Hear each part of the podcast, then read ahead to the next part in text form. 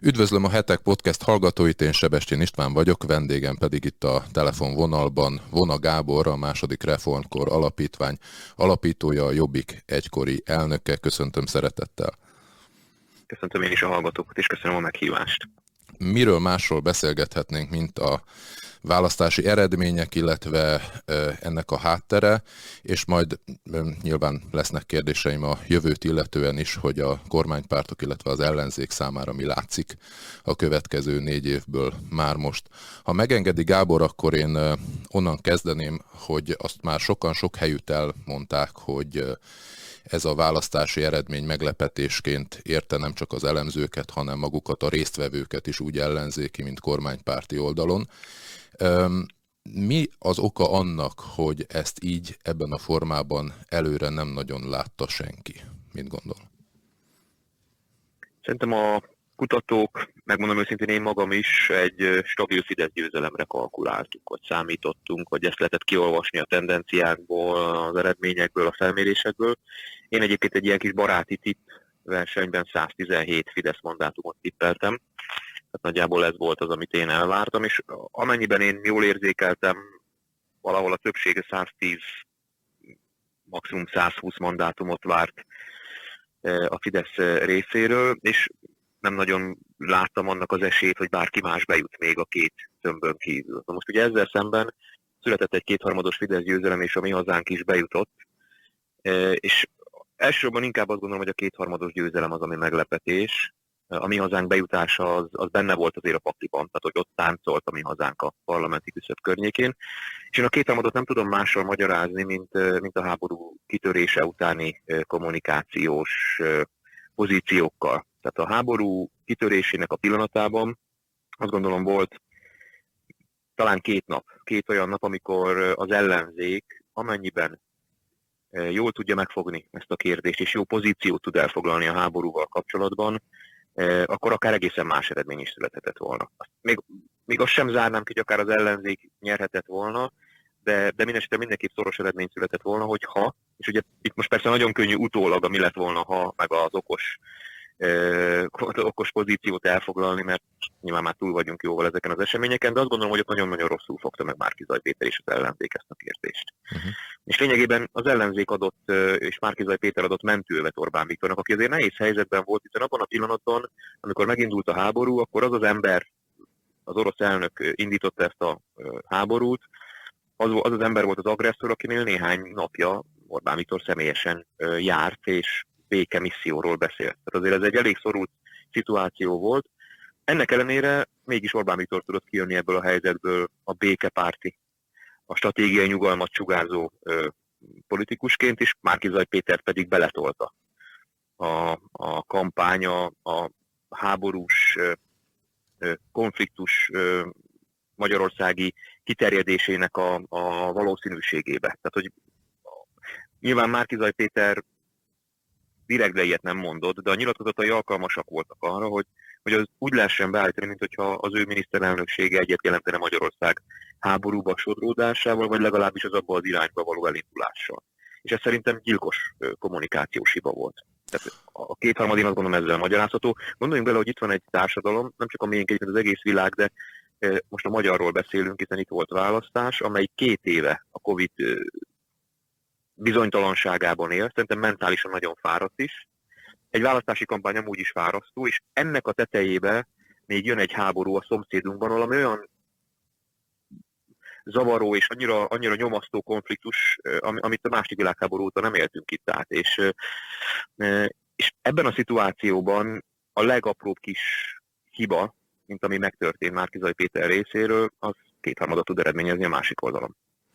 Az egy nagyon érdekes kérdés számomra legalábbis, hogy ilyenkor hol vannak azok a politikai tanácsadók, akik mindkét oldalon ugye segítik a miniszterelnök jelöltet, meg hát egyébként a, a, a politikai szervezetnek a kampányát. Tehát miért nem lehetett ezt, hogy mondjam, ilyen háttérből visszarántani elmondani a ellenzék miniszterelnök jelöltjének, hogy mit érdemes, mit kellene kommunikálni. Nekem sokszor úgy tűnt, hogy ha ezt el is mondták, akkor ő nem tartotta be.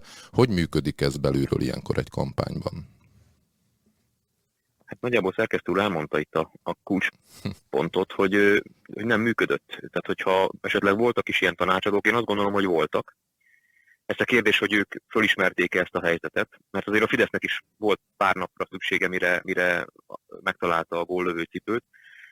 De a helyzet az, hogy ha lett is volna ilyen tanácsadó, aki fölismeri az ebben a helyzetben rejlő lehetőséget és veszélyt, akkor sem biztos, hogy ezt végre tudta volna hajtani, ugyanis Márkizai Péter az egész kampányban nagyfokú önjáróságot mutatott és, és, és bizonyított, ami, ami az előválasztások során szexepilje volt. Tehát, hogy ott, ott, ott ez nagyon sok fiatal szavazó számára egy ilyen mm, outsider, a pozitív értelemben vett outsider szerepét sugározta, hogy jön valaki kívülről, aki, aki, aki nem ez a kiszámított, kimért, megmarketingelt politikus, hanem, hanem, hanem egy húsvérember, és ez akkor még vonzó volt, de azért egy háborús helyzetben ez, ez, ez nagyon kontraproduktív tud lenni, és Márkizai Péter én azt gondolom, hogy beleszeretett ebbe a szerepbe. Tehát beleszeretett abba a szerepbe, hogy ő egy, ő egy impulzív, ösztönös ember, valamiféle küldetéstudattal, az égiek segítségével, aki, nem, aki ha hibázik is, az végül is a javára válik. És szerintem ez,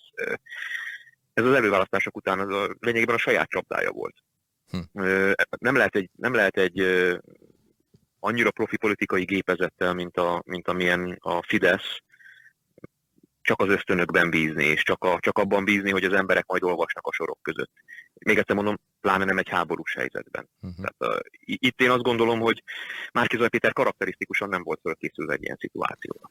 Azt lehet mondani, hogy az előválasztási rendszer, mint olyan, az megbukott?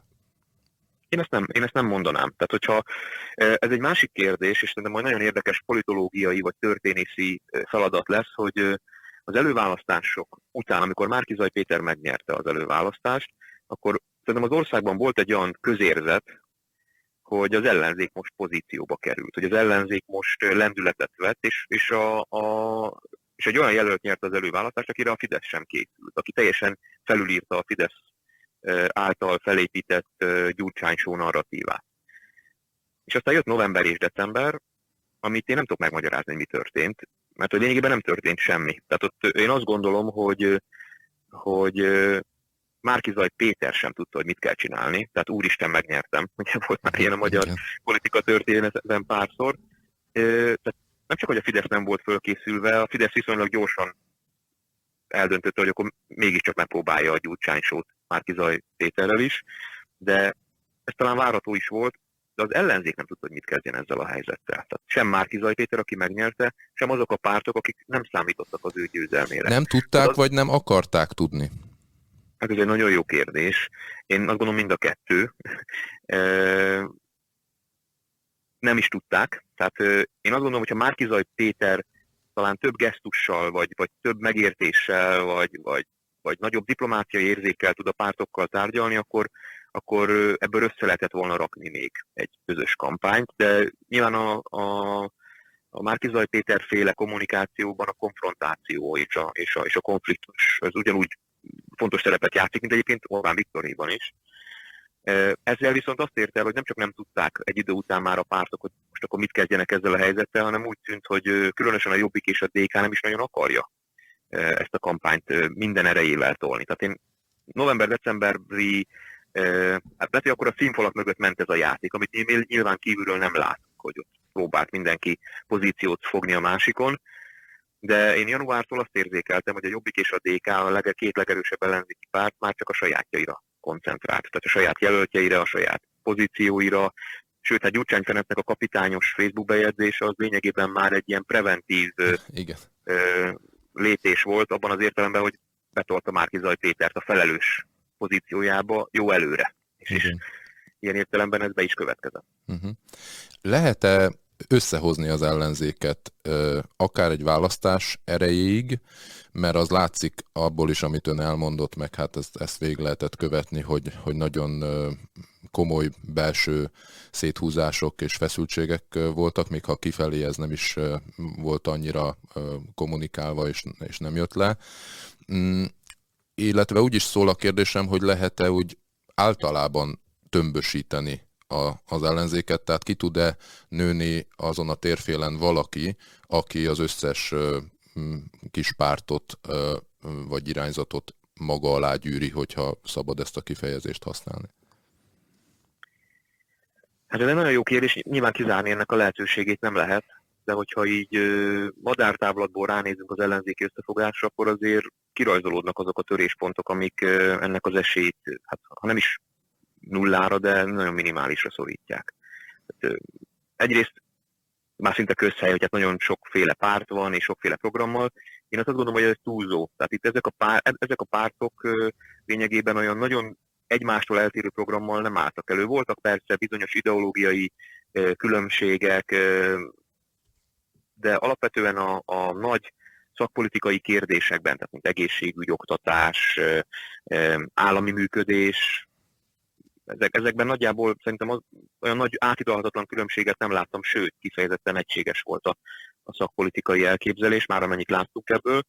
Viszont előállt az a helyzet, hogy a, az ellenzék legerősebb embere, aki Gyurcsány Ferenc, egyben a legmegosztóbb ö, szereplője is volt ennek a, az összefogásnak. Tehát, hogy pont az emelkedett ki egyrészt a politikai erő, másrészt a politikai tapasztalat tekintetében az ellenzéki vezetők közül, aki meg is osztotta őket.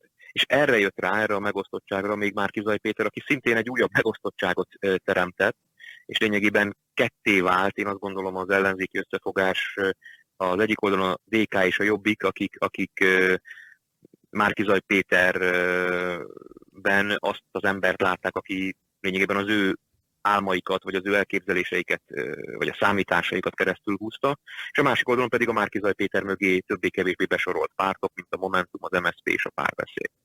És egyébként ez azért érdekes, mert ez a Márkizaj Péter féle törés, az egyik oldalon ott van a DK Jobbik, a másikon pedig az MSZP Momentum párbeszéd, ez Márkizaj Péter kiválásával is én úgy látom, hogy megmaradt. Uh-huh. Tehát, tehát, hogy most már Márkizaj Péter nincs ott az ellenzéki összefogásban, most egy saját pártnak az alapításába kezdett, de ettől én ezt a megosztottságot itt a választási vereség után is hát, legitimnek látom, sőt, legalábbis működőnek. Sőt, ugye miután már Kizaj Péter nem vonul vissza, úgy tűnik, hanem, ahogy ön is mondja, egy saját pártot gründol, ez a megosztottság, ha lehet, még nagyobbá válhat, mert hogyha jól értem, akkor ez még egy harmadik irány az ellenzéken belül, nem? Igen, igen, igen, és ugye ez általában egy vereség után valahol még azt mondom, hogy természetes is. Tehát, hogy amikor egy ilyen közösség, amelyet amúgy is sok ellentét szabdal, vagy sok töréspont, ha megnyer egy választást, akkor nyilván a választási győzelemnek a, a, a sikerélménye, meg a feladat, a kormányzásnak a feladata, az teremthet kohéziós erőt de egy vereség, pláne egy ilyen demoralizáló vereség, az nyilván elindítja a, a, azokat a széttartó folyamatokat, amiket most is látunk. Ha hívjam fel a figyelmet egy, egy fontos szempontra, a korábbi választásokon is kétharmadot szerzett a Fidesz. Ehhez most már azt mondom, hogy sajnos lassan hozzászokik a magyar társadalom, hogyha választáson, akkor mindig kétharmados Fidesz győzelem születik. Különféle felállásokkal próbálkozik az ellenség, de mindig ugyanaz a vége. Viszont ami különbség szerintem, akár 18-hoz képest, hogyha visszaemlékszünk, 18-ban is nagyon-nagyon fájó volt az ellenzék számára, hát erről személyes tapasztalataim is vannak a, a Fidesz kétharmada, de néhány nappal később ha hihetetlen méretű ellenzéki tüntetés ö, bontakozott ki, talán több, több alkalommal is. A rendszerváltás óta nem, olyan, nem sok olyan nagy rendezvény volt, politikai rendezvény, ami ennyi embert mozgatott meg, és az pedig, hogy ennyi fiatalt, azt megmerem podcast, talán nem is volt. Ezzel csak arra akarok utalni, hogy 2018 után az ellenzéki szavazóbázisnak hiába volt az a Fidesz harmadik kétharmada, volt egy erkölcsi tőkéje még, volt, volt egy, volt egy volt egy felhajtó erő még, a csalódottságból fakadóan is, és most ilyet nem látunk. Tehát most azt látjuk, hogy nem csak a pártok szenvedtek demoralizáló vereséget, hanem mint hogyha a szavazó hite is elveszett volna, hiszen az elmúlt négy évben azt hallották az ellenzéki pártoktól, hogy igazából nagyon egyszerű a képlet, össze kell fogni, és van erre váltható.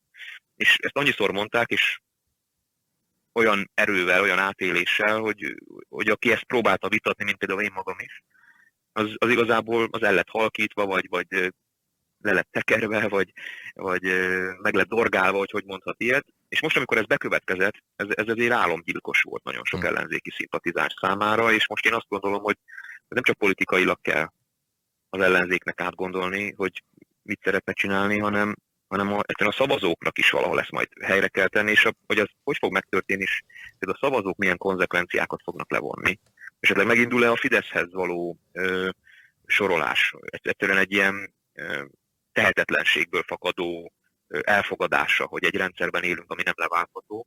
Ezt nem tudom, de hogy, de hogy ez, ez egy nagyon izgalmas folyamat lesz a következő hónapoknak, vagy következő éveknek, abban biztos vagyok.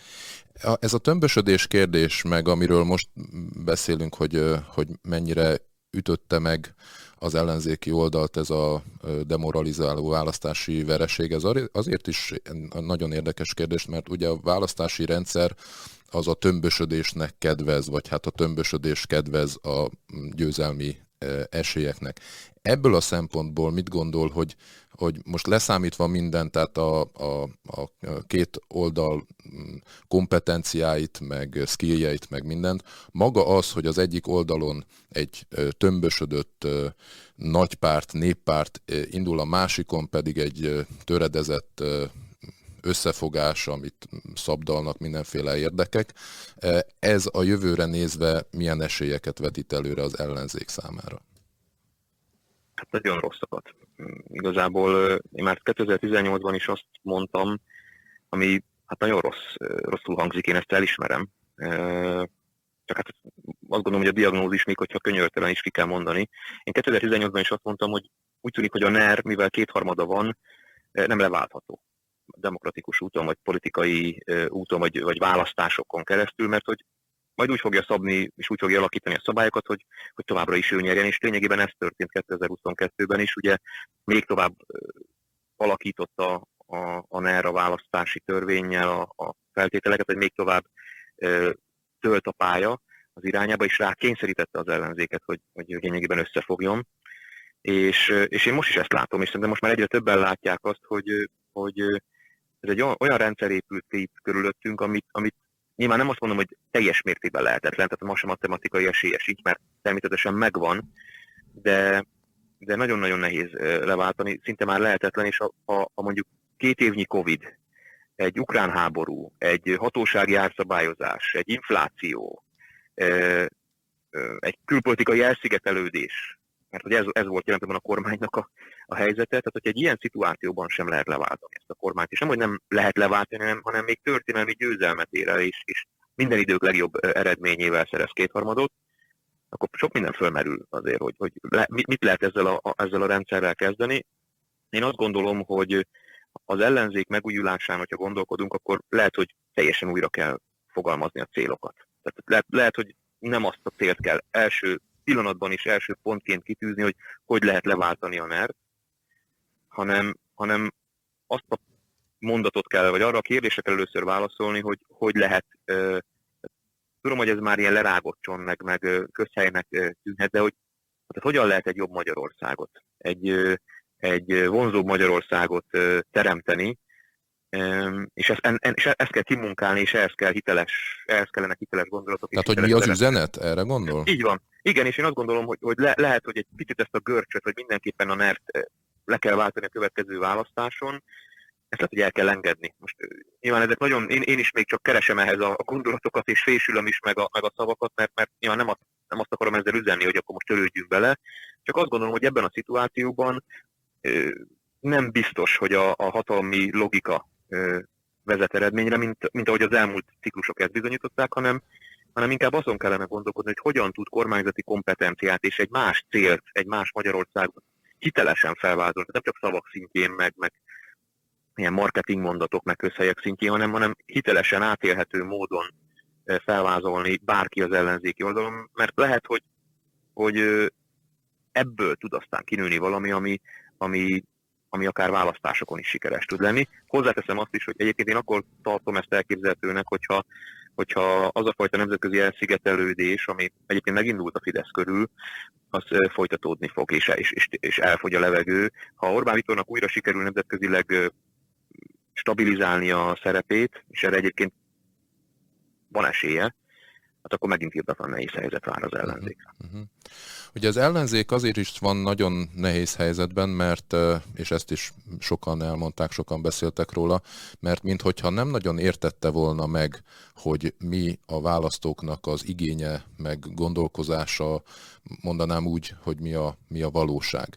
Hogyan lehet a valóságot megismerni? Azért is nagyon örülök, hogy önnek tehetem fel ezt a kérdést, mert a Jobbik volt az a párt, amely rendelkezett vidé- nagyon komoly vidéki hálózattal a Fidesz mellett, és úgy tűnt nekem akkor is, meg így visszagondolva is, hogy, hogy az a képessége nagyon erősen megvolt, hogy letap, le tudta tapogatni, hogy, mi, hogy hogyan gondolkoznak az emberek. Ezt hogyan lehet megszervezni, hogyan lehet ezt megcsinálni? Hú, hát ez is nagyon-nagyon jó kérdés, és nehéz is, és igazából döntő kérdés. És egy picit lehet, hogy megkerülöm, mert hogy a val- mi a valóság, az szerintem az egy nagyon, az egy nagyon tág és nagyon megfoghatatlan fogalom, és én megkockáztatom, hogy nincs is ilyen.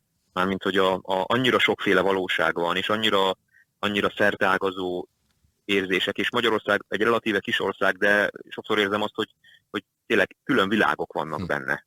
Akár még Budapesten belül is külön világok vannak, pláne vidéken, mondjuk a Dunántúlon, mondjuk nincs is olyan messze egymástól mondjuk Somogy megye és Vas megye, de mégis olyan, mint hogyha kontinensek választanák el egymástól ezt a két vidéket. Szóval azt gondolom, hogy nagyon sok valóság van, és ezért az a politikai erő tud sikeres lenni, amelyik, amelyik egy olyan integratív valóságértelmezést ad, tehát valami olyan, olyan hát lehet, hogy rosszul fogalmazok, de hogy nem is a valóságot tapogatja le, hanem teremt egy olyan valóságot ő maga a kommunikációjában, egy olyan, egy olyan világot, amiben, amiben el tudja helyezni magát egy Vas megyei, egy Somogy megyei, egy Szabolcs megyei, egy budapesti, és aki a legintegratívabb valóság buborékot fújja, most hogy, hogy legyek ennyire ilyen, hát nem is tudom, hogy ez már cinizmus-e, vagy, vagy, vagy minek nevezzem, az nyeri a választást. Tehát, hogy itt én szerintem nem a valóságot tapogatja le Orbán Viktor, hanem, hanem ő teremti a legátélhetőbb álvalóságot.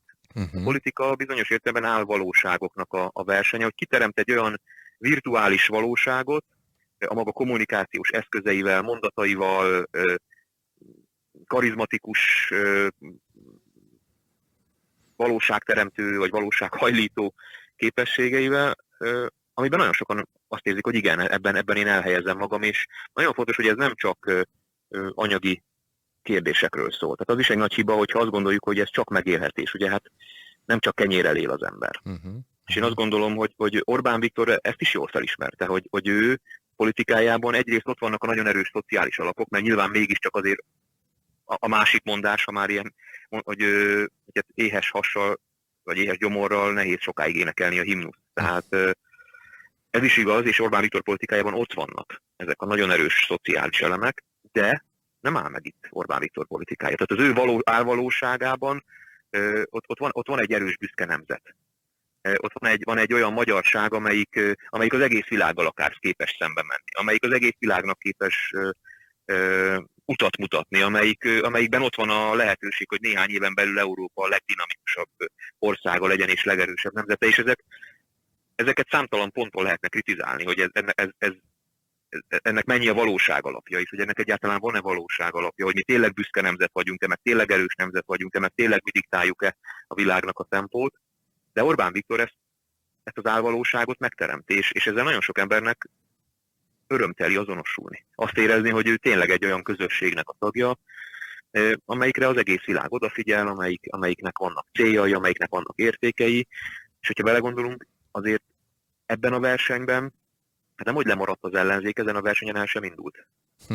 Igen, csak hogy ehhez azért az is kellene, teljesen értem, és egyet is értek azzal, amit mond, csak hogy a, ezek a kis buborékok, kis valóságok, amelyek, amelyekből Magyarországon számtalan van, azért ezeket is meg kell érteni. Tehát ezeket is át kell látni, meg kell találni, és az a nagy valóság, vagy az a nagy mondás, amihez lehet tapadni aztán ezekkel a kis buborékokkal, az attól működik, hogy, hogy megtalálja mindenki abban a sajátját, ha lehet Abszolút így mondani. Én sem ak- akarom nagyon elbonyolítani ezt, vagy ilyen filozófiai irányba el, hm. elvinni.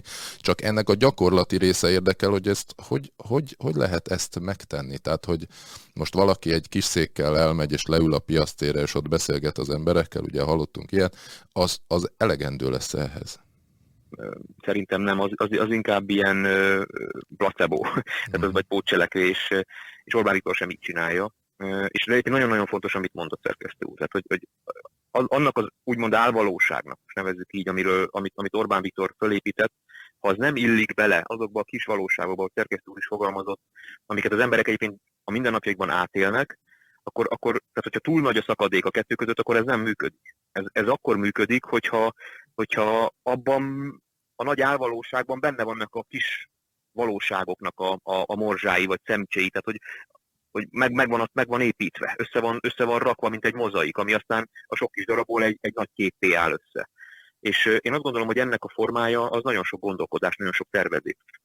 Szerintem ilyen az ellenzéki oldalon nem ment. Uh-huh. Ugye egyrészt az ellenzéki oldal el volt foglalva azzal, hogy strukturálisan összerakja az összefogást, mert azt gondolta, hogy, hogy igazából ez a feladat azt gondolta, hogy nem szükséges ilyen jellegű munkát elvégezni, mert úgy tűnt, hogy elegendő ennek a, a, a NER-nek a strukturális ellenpontját fölépíteni egy párt összefogással, de úgy tűnik, hogy a 22-es választás azt bizonyította, hogy nem lehet ezt a munkát megspórolni, és valószínűleg a Fideszes nem, nem is teszi meg.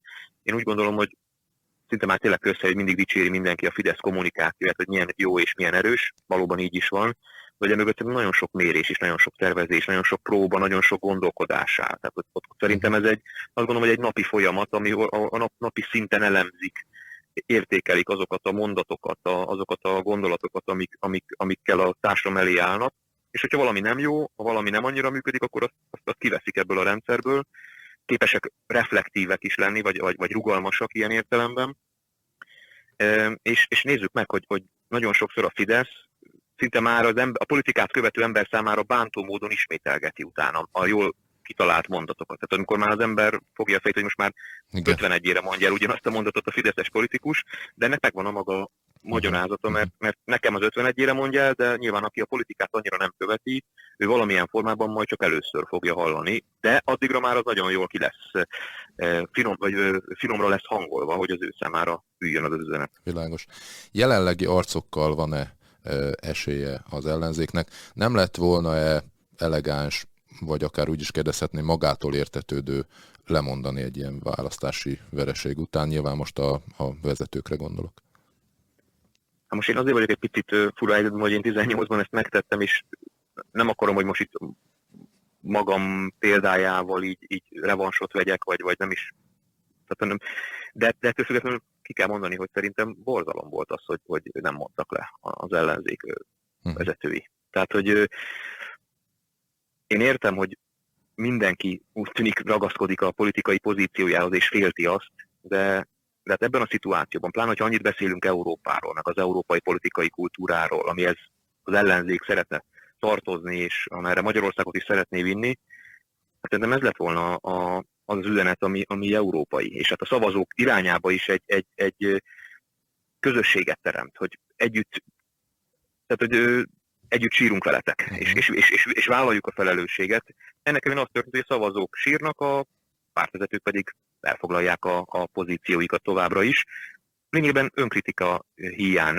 Talán a Momentum, vagy a, a párbeszéd, ugye Karácsony Gergely lemondott, tehát voltak önkritikus mondatok, de Karácsony Gergelyt leszámítva senki nem mondott le, ami, ami egyrészt szerintem erkölcsileg vállalhatatlan volt ebben a szituációban, de ha, ha az erkölcsi részt kivesszük, és csak politikai haszon szempontjából nézzük meg, butaság volt. Hiszen ha mondjuk Jakab Péter vagy Gyurcsány Ferenc ahelyett, hogy már a választások éjszakáján nekirontanak Márki Zaj Péternek, ami szerintem inkább kontraproduktív volt, tehát inkább segített Márki Zaj Péternek, mártírá tette őt valahol, mint, mint ártott volna neki. De mondjuk ehelyett Jakab Péter azt mondja, hogy igen, én is hibáztam bizonyára, át fogjuk gondolni, és, és, és ki fogjuk elemezni, és ebben a helyzetben nem tehetek más, mint első számú vezető, és lemondok. És a szavazóink, illetve a párt küldötteinek a kezébe teszem a jövőmet, a sorsomat, valószínűleg megválasztották volna a májusi tisztújításon. Tehát, hogy ugyanazt, ugyanazt a célt, amit kitűzött maga elé, hogy ő maradjon a jobbik elnöke elérte volna, csak egy sokkal-sokkal elegánsabb formában. Így meg azt gondolom, hogy amit ő tett a választások éjszakáján, az még a sajátjai számára is hát, nagyon negatívan jött le, és nagyon, nagyon sokan érezhették azt, és hallottam is ilyen hangokat, hogy amikor nézték a választások értékelését, és mondjuk Márkizai Péter mögött nem állt senki, családját leszámítva, és utána még jöttek is azok a mondatok, amik jöttek, nem túl jól időzítve, akkor sokan érezték azt az ellenzéki oldalon, hogy lehet, hogy jobb is, hogy nem nyertek, ha már ilyenek. Igen, igen. Um, mekkora szerepe van az ellenzék jelenlegi állapotában Gyurcsány Ferencnek? Ő tényleg egy mumus, vagy csak a Fidesz elhitette mindenkivel, hogy ő egy mumus? Hát igazából mindegy is. Mert, mert hogyha, hogy tényleg egy mumus, vagy a Fidesz ennyire jól elhitette, az eredmény ugyanaz. Az emberek számára ő egy mumus azért azt látni kell, hogyha 2010-ben, 14-ben, 18-ban és 22-ben elővesszük a Fidesz óriás plakátjait, akkor azokon egy közös dolog van, Gyurcsány Ferenc. 2010-ben is, 14-ben is, 18-ban is és 22-ben is az aktuális ellenzéki vezetőt vagy vezetőket Gyurcsány Ferenccel mosták össze. És, és ez négy választáson működött. Hm. És én azt gondolom, hogy ezek után tényleg érdemes volna levonni a konzekvenciát, hogy hogy ha a Fidesz számára ez ennyire működik, akkor, akkor miért jó az az ellenzéknek, hogy ezt a, ezt a tehertételt a hátizsákjába folyamatosan magával cipeli. Nyilván valahol szorult helyzet is van, mert ekközben meg, ahogy az elején is beszéltünk róla, pont maga Gyurcsány Ferenc az, aki a, a legerősebb az ellenzéken belül. Tehát fura volna azt mondani a legsikeresebb pártvezetőnek, hogy hát menj a fenébe. Igen. És akkor azt mondaná, hogy hát én elvégeztem a munkát ti miért nem végeztétek el? Tehát, hogy Gyurcsány Ferenc szempontjából is érthető, hogy ő miért van ott, de összességében az egész ellenzék esélyeit, szerepét nézve azt gondolom, hogy Gyurcsány Ferenc nagyon nagy tehertétel. Uh-huh. Még két kérdésem lenne. Az egyik az, hogy ugye Márkizaj Péter azt mondta, hogy a 106 hős mellé ő továbbra is oda fog állni, megvéd mindenkit, aki, akinek erre szüksége van, és hasonlók. Azt persze nem tudjuk, hogy a 106 hős az ezt szeretné-e, vagy bárki is Márkizaj Pétertől várná remélni a, a védelmet, akármivel szemben is. Nekem egy kicsit úgy tűnt, hogy ő, ő, ő elveszítette a realitás érzékét. Milyen esélye van egy ilyen helyzetből indulva, dupla vereséggel indulva egy pártalapításnak? Hát szerintem is szerepzavarba került Márkizaj Péter. Nekem egy sporthasonlat jut eszembe erről amikor egy boxolóra rá kell számolni, akkor ha jól tudom, az edzők azt szokták tanácsolni, hogy nem kell azonnal fölállni. Nem kell azonnal visszamenni a, a, a harcba, hanem hagyni kell, hogy kicsit kitisztuljon az ember feje. Mert hogyha hirtelen megy vissza, és talán Kokónál volt ilyen, ha jól emlékszem, de nem akarok már itt ilyen, hogy, hogy túlságosan hamar állt föl, túlságosan, talán még emlékeznek a kedves hallgatók a Csákon elleni mérkőzésére, túlságosan hamar akart visszamenni, mert bizonyítani akarta a magyar közönségnek, hogy hát itt nincs, nincs semmi probléma, és aztán probléma lett belőle. És én most Márkizaj Péteren is azt érzem, hogy ő most egy, szerintem egy sok alatt van, mondhatom is, hogy posztraumás stressz szindróma alatt van, hiszen ez egy nagyon súlyos vereséget szenvedett egy nagyon felelős pozícióban, és én is értem át hasonlót, és, és azt gondolom, hogy, hogy Ilyenkor maradni az, kell a földön egy kicsit? Szerintem igen. Szerintem ilyen, ilyen, ilyenkor hagyni kell, hogy, hogy az embernek a feje kitisztuljon, meg kell élni ezt is. Tehát hm. Ezt az élményt is hagyni kell, hogy az embert átjárja, és, és nem szabad azonnal a cselekvésbe menekülni, mert, mert önmaga karikatúrájává válhat az ember. És én most már Kizaj Péteren egy kicsit ezt látom, hogy, hogy nincs már körülötte sereg, de ő még lengeti az zászlót. És csatába hívja az embereket, miközben a 106 jelölt a pártoknak a jelöltjei, a 20 ezer, több mint 20 ezer szavazatszámláló, azok nagyobb rész szintén vagy civilek, vagy a pártoknak a, a delegáltjai. Én nem tudom, hogy ezek utána már, ugye azokat, akiket ő korábban megnevezett a pártja vezető politikusainak, ők kifaroltak mellőle, és, és azt gondolom, hogy most jelen nincs körülötte levegő. Ez nem jelenti azt, hogy az ő politikai karrierjének vége, szerintem, de hogyha most túl hamar áll föl, akkor, akkor, akkor lényegében önmaga tehet pontot erre, hiszen belevág egy olyan kezdeményezésbe, belevág egy olyan szerveződésbe, aminek aztán nem lesz vége, vagy már nem lesz pozitív vége, nem lesz eredménye, és az pedig már, az pedig már akkor egy teljes káó lehet. Hm. Nem engedném el anélkül, hogy ne beszéljünk a mi hazánkról. Ugye nagy kérdés, hogy a jobbik szavazók hova tűntek. Adódik a válasz, hogy egy jelentős részük a mi hazánknál talált otthont, ha lehet így mondani. És ugye a mi hazánk bejutásával kapcsolatban szokták azt mondani, hogy a centrális erőtér újra kialakult, tehát a Fideszt jobbra tolja a mi hazánk. De én nem is ezt kérdezném inkább, hanem azt, hogy, hogy maga a szélső jobb, vagy radikális jobb oldal hívjuk, ahogy gondoljuk, mm, konszolidálódhat-e ezzel, Ugye a magyar szélsőjobbban azért van nagyon nagy igény a rasszizmusra, illetve az anticionizmusra, de minthogyha most nem ezek kapták volna a, a főszerepet, hanem a Covid, meg a nem tudom én, a végrehajtási maffia, meg, meg, meg hasonlók. Szóval, hogy, hogy mire lehet számítani ön szerint a mi hazánktól? Ez egy nagyon jó kérdés, nem, nem látok a mi hazánk politikusainak vagy stratégáinak a, a Nyilván, fejébe. de ismeri, ismeri azt igen, a mondani, közeget. Ismer, ismerem a közeget, meg egyébként a személyeket is ismerem, bár az elmúlt években nem volt közöttünk semmilyen jellegű kapcsolatot, nem tudom, hogy milyen változások zajlottak esetleg le. Abból a tapasztalatból kiindul, amit, amit én láttam, vagy ismerek ezekből az emberekből, azt gondolom, hogy nem várható nagyon a mi hazánknak a konszolidációja. Tehát, hogy én úgy érzem, hogy Torockai László, vagy akár Novák előtt politikai karaktere arra épül, hogy szerintük a radikális politika tovább folytatása az, ami a, a mi hazánknak a, a jövője. Abban mindenképpen volt valami tudatosság, hogy azokat a e, korábban a mi hazánkra jellemző nagyon erős megnyilvánulásokat a választási kampányban azért elrejtették, vagy el, hagyták, és tényleg a Covid-ról beszéltek, meg a végrehajtó massziáról. Hogy aztán a parlamentben egy parlamenti siker után mit fognak választani, hogy azt mondják, hogy na hát akkor eljött az idő, hogy kimutassuk a fogunk fehérjét, vagy pedig akkor, akkor vigyük, menjünk tovább azon az úton, amely beröpített bennünket a parlamentbe, ezt nem tudom. Ezt, ezt majd nyilván az elkövetkezendő hetekben, hónapokban látni fogjuk, és én most tényleg csak tippelek, amikor azt mondom, hogy szerintem a mi hazánk radikalizálódni fog tovább az országgyűlésben is. És hozzáteszem, hogy én még így sem látom tartalék nélkülinek a mi hazánkat. Tehát, hogyha ők folytatják a radikális, vagy radikalizálódó, vagy akár szélső jobboldali utat, amit, amit egyébként a politikusaiknak a, a eddigi szerepvállalása, meg a mi hazánknak a törzsbázisa egyébként nagyjából el is várna, akkor is van még ennek tartaléka. Tehát van, van, egy, van egy százezer ember, aki a Fideszre szavazott ebben a helyzetben, miközben nemzeti radikális.